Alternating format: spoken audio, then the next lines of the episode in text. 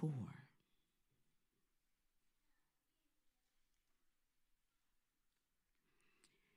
And it reads On one occasion, while he was eating with them, he gave them this command Do not leave Jerusalem, but wait for the gift my father promised, which you have heard me speak about.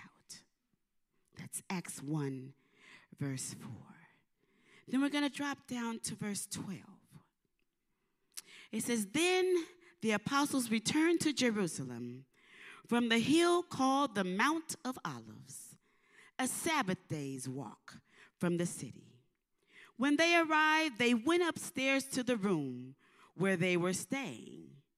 Those present were Peter, John, James, and Andrew, Philip and Thomas, Bartholomew and Matthew, James, son of Alphaeus, and Simon the Zealot, and Judas, the son of James.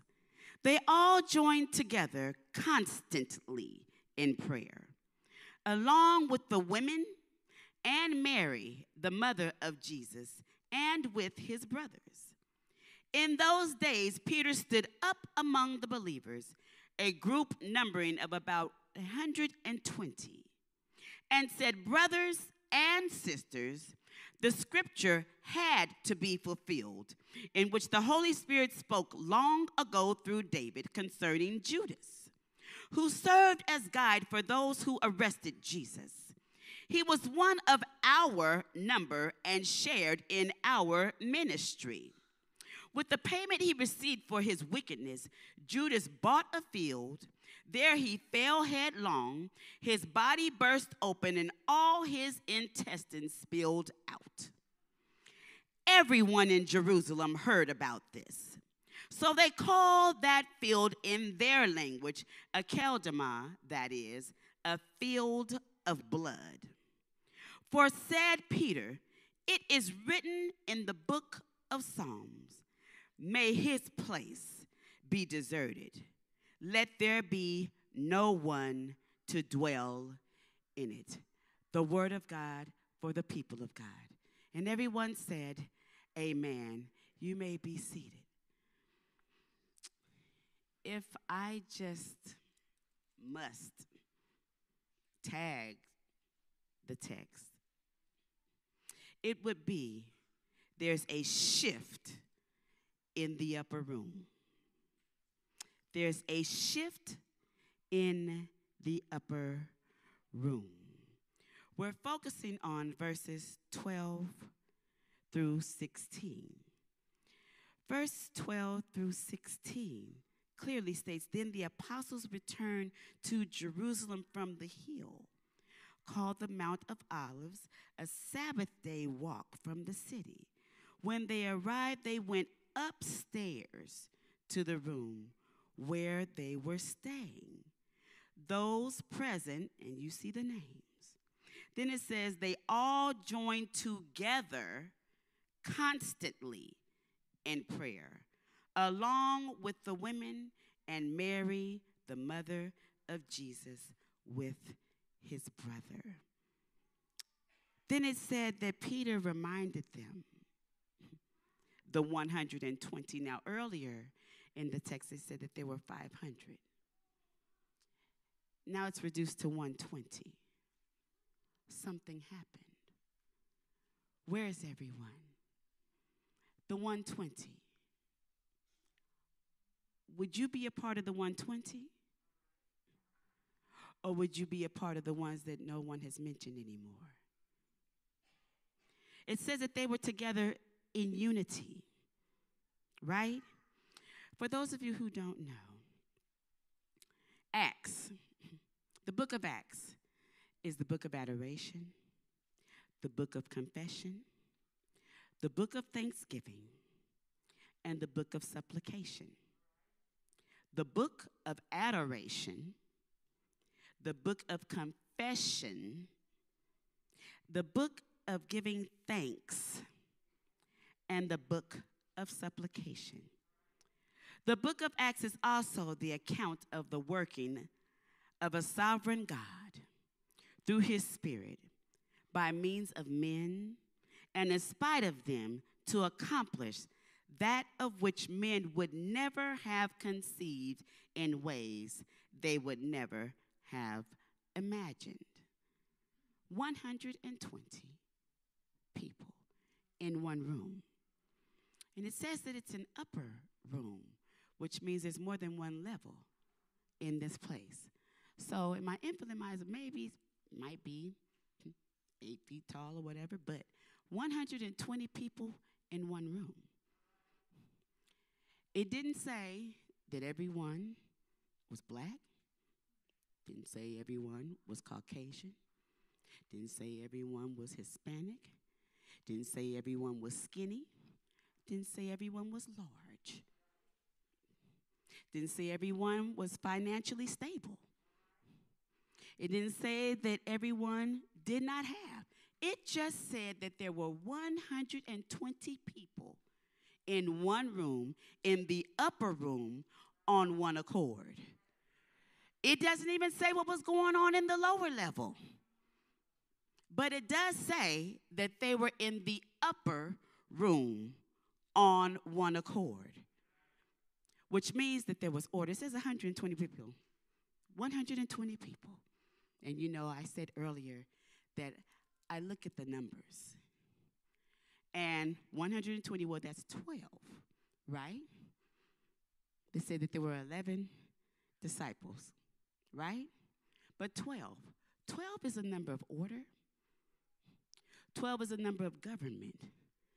There were 120 people in one room on one accord, ready to pray pray. There was a prayer meeting going on with the spirit of expectancy. The upper room, also known as the cenacle, the Latin word is cenaculum. The cenacle means it's a dining room. And you know, growing up, everyone got together for fellowship and to dine together in the dining room, right? In the dining room, that's where you talk it out. How was your day? What happened today? What's going on with you? How are you doing? Coming together, concerned about your loved ones in the dining room. Well, this is the upper room. And again, they're on one accord, concerned right? It didn't say that everyone looked alike. It didn't say that no one was going through a situation. But it did say that there was unity in the room, there was faith in the room, right? And then we know that there's confession, but there's also humility and there's also obedience in the upper room. The fact that they're in the upper room tells me that there's favor because they could have been in the lower room, but they went to the upper room because they were thinking greatness, right? On what? Because at the end it says, I'm going to come back. He told them, he gave them instruction. Jesus said, Do not leave Jerusalem. Also, we don't know what the room looked like, right? Yes, it says that they had festivities in the room, and we know that the Last Supper was in the room, right? But in the midst of that, we know that there was some bloodshed, some olives were crushed, right? So you know it didn't smell too good, probably. But in the midst of it all, it didn't matter about the atmosphere because they knew that they had an assignment that they had to fulfill. So they knew that they couldn't leave. And they were determined that they were not going to leave. They were determined that they were going to see the end. They were determined that they were going to get the answer from the Lord. They were determined that they were going to work it out amongst one another. They were determined to be unified. They were determined to fellowship. They were determined not to be selfish but they were determined to be selfless. Something like us here at FMBC. Yes, the place to be. We say we are a family that loves Jesus. We're a family that heals people. We're a family that serves Vallejo. And we're a family that builds the community. So, because we love Jesus, and because we know that Jesus is a divine healer, and we say that we are his children, and he created us in his image, then that means that we have the power within us to do some of the same things that he did. But the thing about it is, we need to take the time to go into the upper room. If you don't take the time to go into the upper room, then that means you cannot hear what the Lord has to say. You cannot hear what your assignment is. You cannot understand what the need is, right? The purpose was that the Lord desired for the Great Commission to be fulfilled. Amen. Do you know what the Great Commission is? So if you don't know what the Great Commission is, let me help you. So the Great Commission says in Acts, no, Matthew 28. Go to Matthew 28. If you could put it up on the screen for me. Matthew 28. Hallelujah, Jesus. We're going to get this together because we are teaching and we are preaching today. And we need to have a clear understanding. Matthew 28, verses 19 and 20. It says, Go ye therefore and teach all nations, baptizing them in the name of the Father and of the Son and of the Holy Ghost. Then it says, teaching them to observe all things whatsoever I have commanded you, and lo, this is the good part, and lo, I am with you always, even until the end of the world. Amen. He said, Go. Go ye therefore and teach all nations. Well, you can't teach if you're not knowledgeable. You can't teach if you don't have a relationship. You can't teach if you don't take the time to go to the upper room. Where is your upper room? Is your upper room on the chat line? Is your upper room on Facebook? Is your upper room at home on the phone? Is your upper room on your job? Is your upper room amongst your family members? What's going on in your upper room? Are you really, really, really seeking the help that is needed? Are you really, really desiring to go higher in the Lord? Are you really, really desiring to serve the people of God? Are you truly desiring to help heal the people? Are you truly desiring to help serve Vallejo? Are you truly desiring to help build the community in the upper room? I'm at a place now that I'm grateful for what I have gone through in life because I recognize what I'm called to. But I would not recognize what I was called to if I didn't go through some struggles. I wouldn't recognize what I was called to. I wouldn't recognize my atmosphere of people. I told you earlier that I was at a place that I could not pray for myself. But there were others that reached out to pray for me. Many of you know I was in the state of Texas for 16 years. And I went through it. But had I not been in Texas for 16 years, had I not gone there, I wouldn't be able to be at the place that I am today. this physical abuse, the mental abuse, the emotional abuse, all types of abuse that you could think of, I went through it.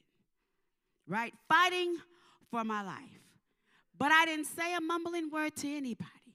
But those who were connected to me, that stayed in the upper room, were praying for me, unbeknownst to me. And that's why I was able to survive. Because I had folk praying for me, because I was connected to the right people. No, our upper room might not have been the same, but they had an upper room. They had a prayer life. Then they had the heart for their sister, right? They knew something was going on with me, even though I didn't say a word. But they were connected to me. We were in fellowship. We were on one accord. And it didn't say that we dotted every I and crossed every T and everything was right and perfect. No. But it was the love of Jesus that they had for me. And that's what got me through. I do not look back at anything that I've ever gone through in life as a negative. My testimony is out of everything that appears to be negative, I'm going to pull the positive out of it. Yes, the struggle was real. Yes, the pain was real. Yes, the suffering was real, but it was the prayers of the people that I was connected to that got me to this place. when you're next to the process of going through and maybe not having a place to stay, when you've given up everything because you thought you heard what the Lord says. But then, in the midst of me thinking I heard what the Lord said, there were distractions around me. And so when you have distractions, it kind of throws you off course a little bit, right? But again, the prayers of the ones who were connected to me got me back on course. I didn't even know it. What am I saying to you? It's important to have the right people connected to you that have the love of Jesus, that understand if you hurt, I'm hurting, right? And that if I need to call them at two o'clock in the morning, that they're not just gonna look at that phone and turn their head and say it's about me. I had people connected to me that were selfless. My brother and my sister. They're brothers and sisters in the upper room here in the Word, right? And the, the Great Commission needed to be fulfilled.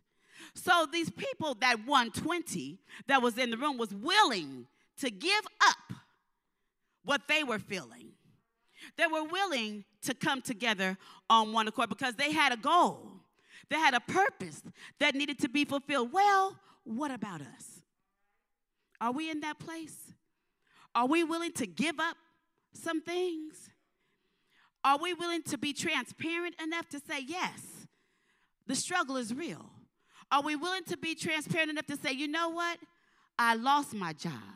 I lost my home. I lost my vehicle. Yes, I was married, but now I'm divorced. I have a failed marriage. Yes, I lost a child. Are you willing to be transparent? Or do you want to continue to band aid it and cover it up? And act like you have it all together. Well, if you do that, then you can't help heal the people. You can't help set the captives free. You're not being a disciple. It didn't say that every disciple was just alike. It didn't say every disciple looked alike. It just said that they were disciples and named them one by one. And then we look at Judas. It says, I knew you were going to betray me. But not one time in the word does it say that he turned against him. Not one time do you see in the word of God that he spoke ill of him. Not one time do you see that he backstabbed them, right? You let folks set themselves up for failure. You let the Lord handle it. Right? Where there is unity, there is strength. Whenever the Lord says peace, there'll be peace. But while you're seeking for that peace, you make sure that you're doing what the Lord has called for you to do. And that's come together and be on one accord with the same goal. And then I'm reminded of, and it really bothered me because it's a sad day. And this happened to me three times in the past week. That someone said, Are you real? Are you real? And I'm like, Huh? They said, Are you real? You just don't seem real. I said, What do you mean? Because you're always doing something for somebody, you're always there. Anytime somebody calls you, you Yes, I'm real. yes, I love you. Doesn't necessarily, I don't have to love you just because you've been a long-time family member. But if I love God and He loves us, it says, For God so loved the world, right?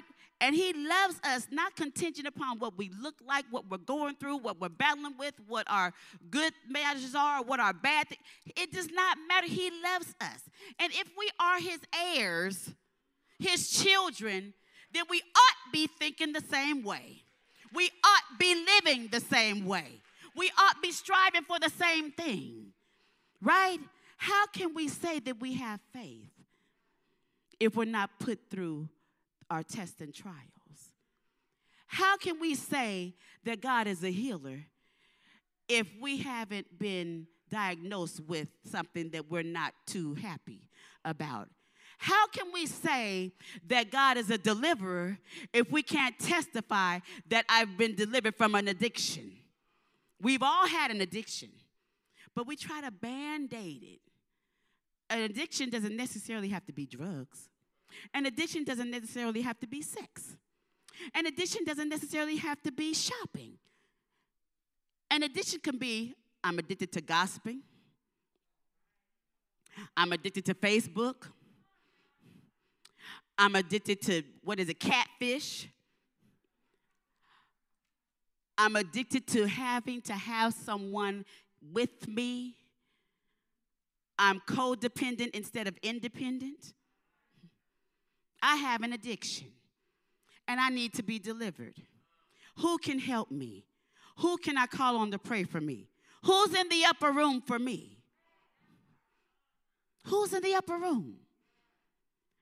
I declare and I decreed and I made God a promise that because He brought me out, I promise I'm going to make sure that I'm available to help pull everyone else out of the pits that they're in. Because the struggles are real, but I can't pull them out if I keep saying, All is well. I got it together. I've never suffered. No, I have suffered. And nine times out of 10, when you're going through something in life, it's not for you, it's for the other individual. So, yes, you see me when I enter the house of worship, or you see me online, you say, oh, she thinks she cute. Oh, she all dressed up. Oh, she got together. No, I suffered. But in the midst of my suffering, there were people praying for me. There were people telling me, you can make it. There were people telling me, I love you, sister. There are people that tell me they love me and they just met me. Because we speak light, we speak love, we speak joy, we speak peace unto our brothers and our sisters. There's a sister that enters this house of worship every Sunday. Every Sunday. But before we came out of the pandemic here in the sanctuary, she kept coming. She kept saying, I just want to pray. I just want to pray. She was one of them 120. She just wanted to pray. All she wanted to do was take a moment to come into the house of worship and pray to the Father. She didn't say what she wanted to pray for, but it was the obvious. She had a relationship with the Lord. Because she was determined. And when she found out that she could not pray in here, she still went and stood and kneeled before the crosses out in front of the sanctuary on the outside because she had to pray. Now, every Sunday, y'all see her? She don't care. She'll walk through the middle door, the side door, doesn't matter. She don't care what's going on because it's about her connection with the Lord Savior Jesus Christ. She doesn't care how you look at her. Is that what we're doing? Do we care? When we need to raise up, we know that there's something that we need from the Lord. We know that there's something that our sister and our brother needs from the Lord. But do we take the time to just focus on Him? instead of focusing on our atmosphere, instead of focusing on being judgmental about what's going on and who's looking at me, I don't care about who's looking at me because I've got to get to my victory my sister and my brother. I've got to help them get to their victory. How am I going to? I'm going to do it by serving them. I'm going to do it by praying for them. I'm going to do it by loving on them. Nowhere in this text does it say that they were arguing. Nowhere in the text does it say that they were divided.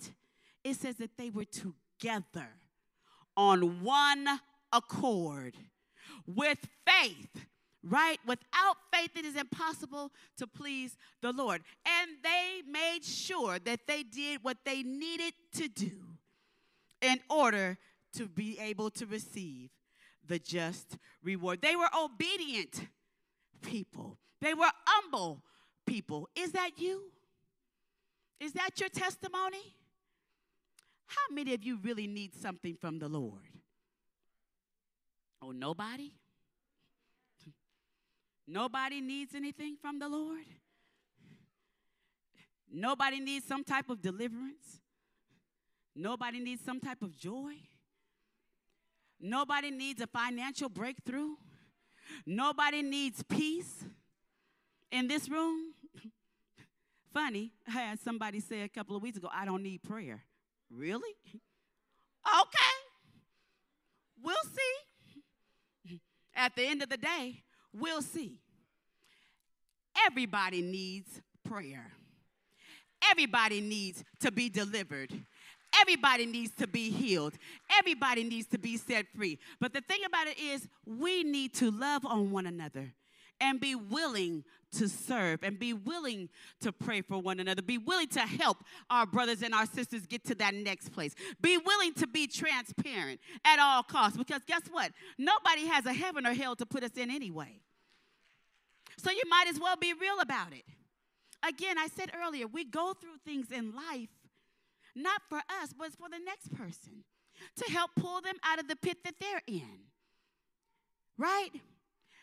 I say we all the time, there are three people, three levels of people that we need in our lives those that are less fortunate than us, those that are on the same level as us, and those that are higher than us.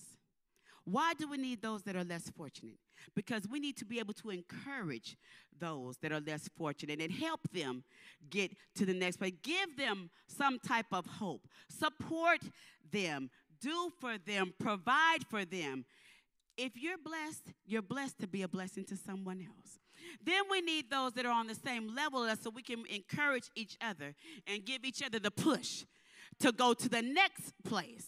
That's why we need those that are on the same level. Then we need those who are higher up because we're striving to do greater, right? Because we serve a royal God, right? We serve a mighty God we serve an almighty God. We serve a God of power and strength and grace and mercy and wisdom and provision. He gives us everything that we need and the more. He doesn't just give us what we need, He always gives us more.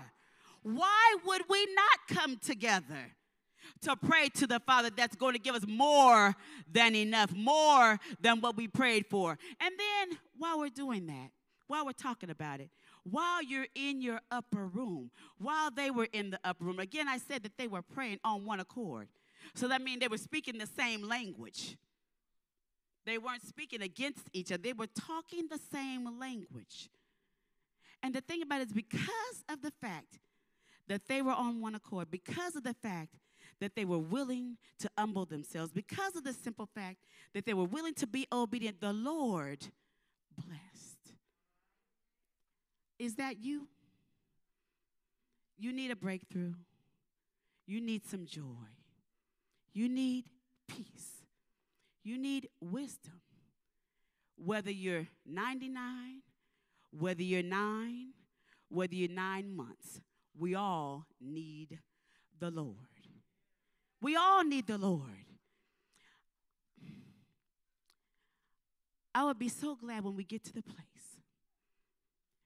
when we stop worrying about what people think, when we stop worrying about what people feel about our praise and our worship.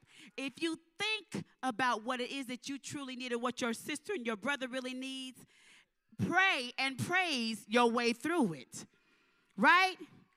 Get radical for him. You go to the games, you go to the malls, you go everywhere, and you're loud, hollering, making sure that you get there making sure that everybody hears you. But when it comes into the house of the Lord, there's a problem with saying, Lord, I thank you for my peace. Lord, I thank you for my joy. Lord, I thank you for bringing me out of bondage. Lord, I thank you that when I had the gun to my head and I tried to take my life, that you stopped me. God, you blocked it. For that, I say thank you, Lord. You're looking at me, but I know there's somebody in here that wanted to do it. To God be the glory. To God be the glory.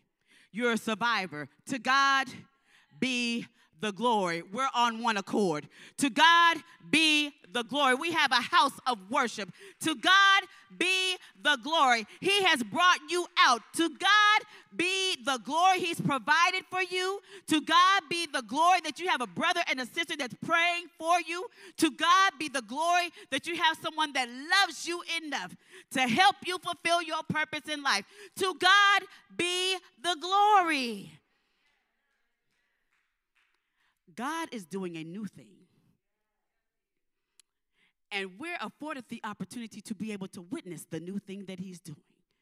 But why is He doing it? Because He shifted the atmosphere here at 1905 Florida Street. He shifted the atmosphere through our social media apps. He shifted the atmosphere because we are called to an assignment in fulfilling the Great Commission. But we're filling the Great Commission by loving Jesus, we're healing people, we're serving Vallejo and the communities, and we are building the community. Y'all missed it. I said, We are loving Jesus. We are healing people with our testimonies. We are serving the community and we are building the community. How are we doing that? Because we're on one accord, praying for the same thing, right? And it's okay to make your request known because guess what? This is the safe place. It doesn't matter what you look like, it doesn't matter what you have, in spite of what it feels like, there's someone that's able to help you. Someone understands you. Yes, you're grieving. We understand. Yes, you're homeless. Truly, we understand. Maybe you're having a financial struggle. Someone understands. Maybe you need a contract to be fulfilled. Maybe you need a contract approved. There's somebody that can intercede and pray for you and then turn that thing around by the time you get to the bank. But it's because we're on one accord praying for one another in support of one another. Beloveds, if you don't hear anything else on today, hear this. It's crucial and it's critical to be in fellowship with your brothers and your sisters. It's crucial and it's critical to make sure that you digest the Word of God.